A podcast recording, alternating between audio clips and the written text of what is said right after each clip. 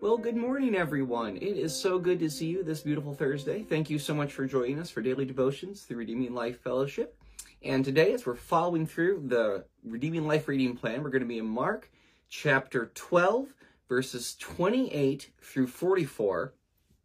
And the focus of our passage today is really going to be on verses 28 through 34, uh, which is the, the first half of our, our reading portion for today but it also stands as the last in this long series of probing questions, uh, questions that are designed to put Jesus on the hot seat, as it were, where he's being interrogated by the religious officials of Jerusalem and trying to, to basically put him to the test. And these are questions that are, um, that are directed at Jesus and done so in a way as to try and trap him, to try and uh, to get him into a bind, into a tangle that he can't get himself out of.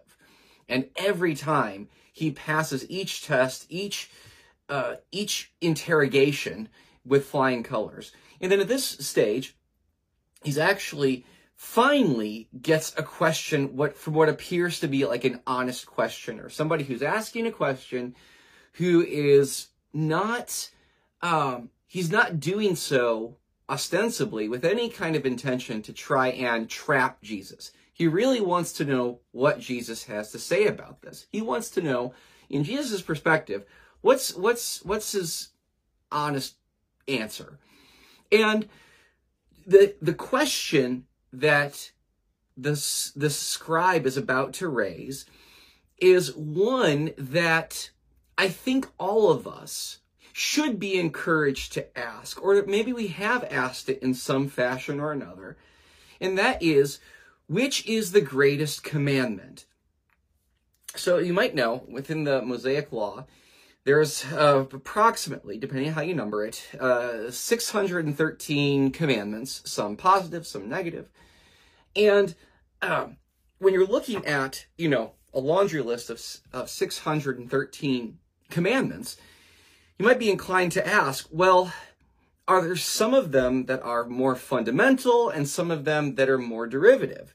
That is, these ones really do take priority over the others, or that I can't really practice these others well until I've gotten this one first. Because as long as I've gotten this thing right, I've gotten this uh, thing in order, then everything else can flow out of it. So that uh, because I have a, a, clear understanding about what's most fundamental and what's derivative, I can actually have a well-ordered life, which is something that all of us want in some measure or another, that our lives are well-ordered. We can, we can balance things appropriately. And here's the interesting thing. You can't balance or live a balanced life until you, you can supply the weight of importance, the proper weight of importance to certain things over other things. Certain things have to come first and other things have to come second. And when you put take the secondary things and make them primary and take the primary things and make them secondary, your life is all going to be out of whack. Everything's going to be go, going crazy and spinning out of control. And you're going to get to the end of the day and realize like, gosh, I really didn't get everything done as I, uh, as I wanted to. I wasted so much time on the things that were secondary and didn't spend enough time on the things that were primary. And now, um, I'm disappointed with how I spent my life. I'm disappointed with how I spent my day because my life was all out of whack. I gave uh, improper balance, improper weight to the things that were uh, that were uh, unimportant, and I uh, didn't give enough weight or, or, or, emphasis. I didn't give enough um, weight of importance on the things that actually mattered. And all of us uh, are in this situation where uh, we want to know, make sure that that the things that are truly important, that those actually take priority, that they're fundamental in our lives, that they they're the foremost of our minds. That if we focus on those things, then everything else can actually fall into order. And the scribe wants to know, Jesus, uh, what is the most important commandment? That of all these sort of things, what is it the sort of thing that's the most fundamental that if I have this thing in my life, this, this is foremost in my life, that I'm going to have a well-ordered life. And, uh, and so uh, let's read how this discourse goes about and what Jesus has to say, not only to the scribe, but also speaking as the authoritative word of God to our lives, what's the most important thing that we should focus on? And I think that there's something that's actually very important for us to, to grasp here in today's devotional. So let's read Mark chapter 12, verses 28 through 34. And we'll just read it all the way through and then reflect on it. Ah, the greatest commandment. So it says, one of the teachers of the law came and heard them debating. That's Jesus debating with the religious leaders in the temple. Noticing that Jesus had given them a good answer, he asked him, Of all the commandments, which is the most important? The most important one, answered the, Jesus, is this. Hear, O Israel, the Lord our God, the Lord is one. Love the Lord your God with all your heart, and with all your soul, and with all your mind, and with all your strength. The second is this Love your neighbor as yourself. There is no commandment greater than these. Well said, teacher, the man replied. You are right in saying that God is one and there is no other but him. To love him with all your heart and with all your understanding and with all your strength and to love your neighbor as yourself is more important than all burnt offerings and sacrifices. When Jesus saw that he had answered wisely, he said to him, You are not far from the kingdom of God. And from then on, no one dared ask him any more questions. So it's important to recognize that it's easy from our Christian standpoint to read what Jesus is saying and to look at Jesus' answer as one that was basically self-evident and non-controversial. That was not the case at the time, where rabbis and of different religious schools for a very long period of time, even uh, from the time of Jesus and then long after, are asking the same question that the scribe is asking, which is the one that is most important? And some say uh, to honor your father and mother is the most important. Some is to say, uh, to put it negatively, uh, to do not do to others as you would not have them do unto, unto you. That was the most important commandment. And, uh, and it's important because um, all of them trying to uh, summarize and to summarize well the heart of what God wants of his people in, in, in a summary, in a, in a, in something that you can say in one breath, something you can hold in your hands and say, here's the thing. If you get this, you, you, you got it right. Uh, and that was something that was debated. And I find also interesting is that uh, the scribe asks Jesus for uh, what's the most important commandment. And Jesus says, this is the most important commandment. But the command is twofold, is to love the Lord your God with all your heart, with all your mind, with all your soul, with all your strength. And the second is like this, is to love your neighbor as yourself and that this is the greatest commandment, where in one commandment you get two commandments, A and B, and that, that in this commandment that, that that if this is the most important thing, it's like Jesus is telling us that you can't have one without the other, where uh, there's one command that has a first a vertical dimension that, that are loving uh, of God with all of our heart, mind, soul, and strength, and then a horizontal dimension loving your neighbor as yourself. That the love that you have for God is supposed to be worked out um, in the, the love that you're showing towards others. And what's so fascinating about this to me is that it's easy, so easy, to think that we can have one without the other. You can have A without B, and you can have B without A. That somehow uh, we think that having these pious feelings towards God that doesn't affect the loving kindness that you have towards your neighbor, that, that somehow that's enough just to love the Lord your God with all your heart, mind, soul, and strength. By the time that you're doing that, you're going to be exercising uh, loving kindness towards others. Or, to put it the other way around, uh, that the only thing, that the most important thing is that we love our neighbors as ourselves. That uh, to put uh, in the words of you know Bill and Ted in their last installment, be excellent to each other, kind of thing, or or just to say um, to don't be a jerk, just you know be nice. That as long as you can be nice to one another, then um, which is interesting because being nice to somebody is not the same thing as loving them. Uh, I can't. If you're loving somebody, showing loving kindness towards somebody, is to uh, look out for their very best interest. You can't show loving kindness towards your neighbor and still be looking out for number one. Uh, that the good of oneself is to be the good of another. That's love. And, and what Jesus is telling us is that, well, in the first place, that uh, we cannot learn to love our neighbors rightly without putting the love of God first. That is, and to love God with all your heart, mind, soul, and strength. That means uh, loving obedience towards God is one that's going to take all of you. Uh, that what God asks is not just for a part of you, but everything it is that you have to offer. It totally belongs to God.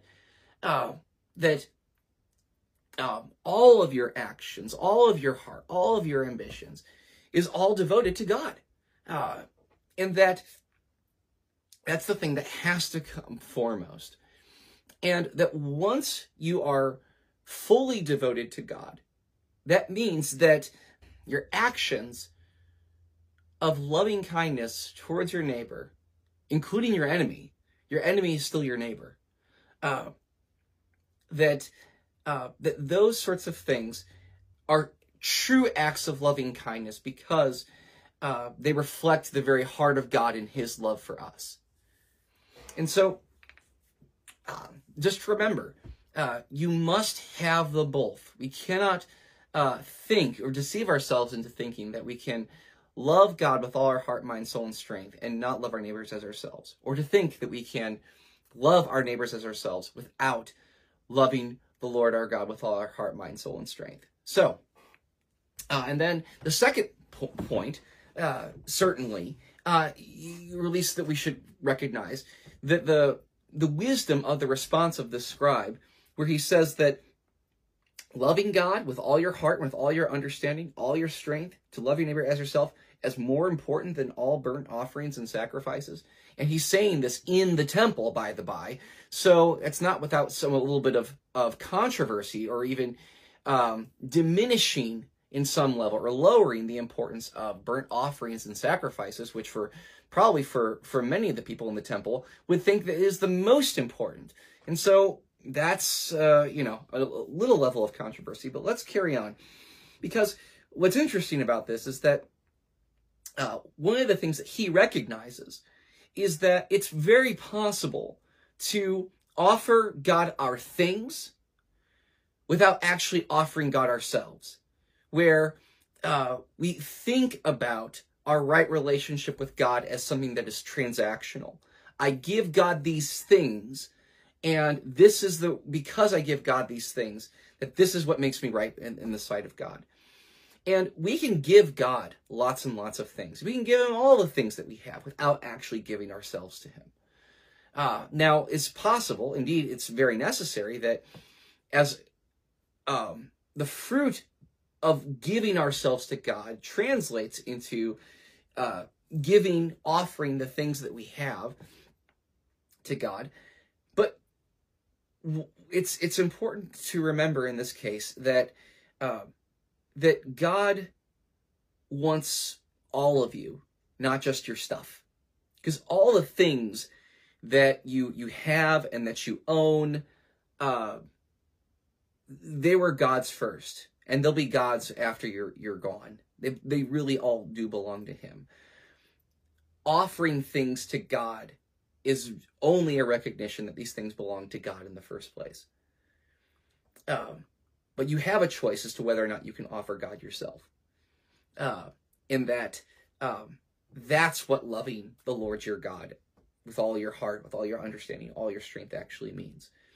And then lastly, uh, what I find so fascinating, where where Jesus looks at this honest questioner and listens to his his question and his response.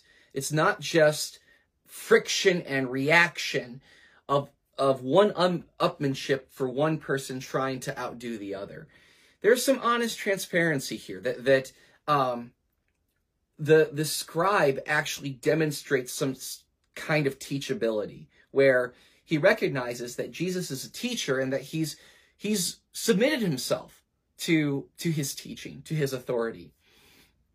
And even then, he says that the kingdom of God it is not far from you. Uh, or he said you are either you are not far from the kingdom of God. And what I find fascinating in this case is that we're sort of sitting in the seat of this questioner, the scribe, who says, I, I can recognize these sort of things as true, that these you know, offering, you know, loving the Lord your God wholeheartedly and loving your neighbor as yourself is more important than sacrifices. If we're there, that means that um, that that we are not far from the kingdom of God. But that's not the same thing as being in the kingdom of God. And what the, what what this is showing us is that nearness to God uh, is not the same thing, or nearness to the kingdom of God is not the same thing as entrance into the kingdom of God. And that there are certain people who are nearer or further away, but that the thing that matters, the thing that counts, is not just nearness to the kingdom of God, um, but actual entrance within. Um, and that means uh, responding to what it is that Jesus has done, uh, accepting his gift of salvation through faith, through repentance, and uh, submitting to him, to Jesus as Savior and as Lord. Which up to this point, this scribe hadn't. Who knows? He might have eventually. We don't know that. So, one of the things that we should be encouraged to, to recognize is that, uh, well, one, there are some people who are nearer to the heart of God or nearer to the kingdom of God than others, where you, it's something that you can sort of uh, discern or measure that there are some people who are closer to the real thing and much further removed away from the, the, the, the entrance into the kingdom of God. And that's a, that's a real spectrum, if we want to call it that. And it's easy for us to want to say that close enough is good enough. Uh, that um, that we somehow you know get points for being close in the same way like you get points for in uh, being closer to the, the, the center than than the other like if, if we're playing horseshoes but here jesus gives no indication that that that by virtue of being close to the kingdom of god that that actually makes him a part of the kingdom of god and that the choice is still uh, his as to whether or not uh, even though he's so close, whether or not he wants to go in or whether he wants to stay where he is.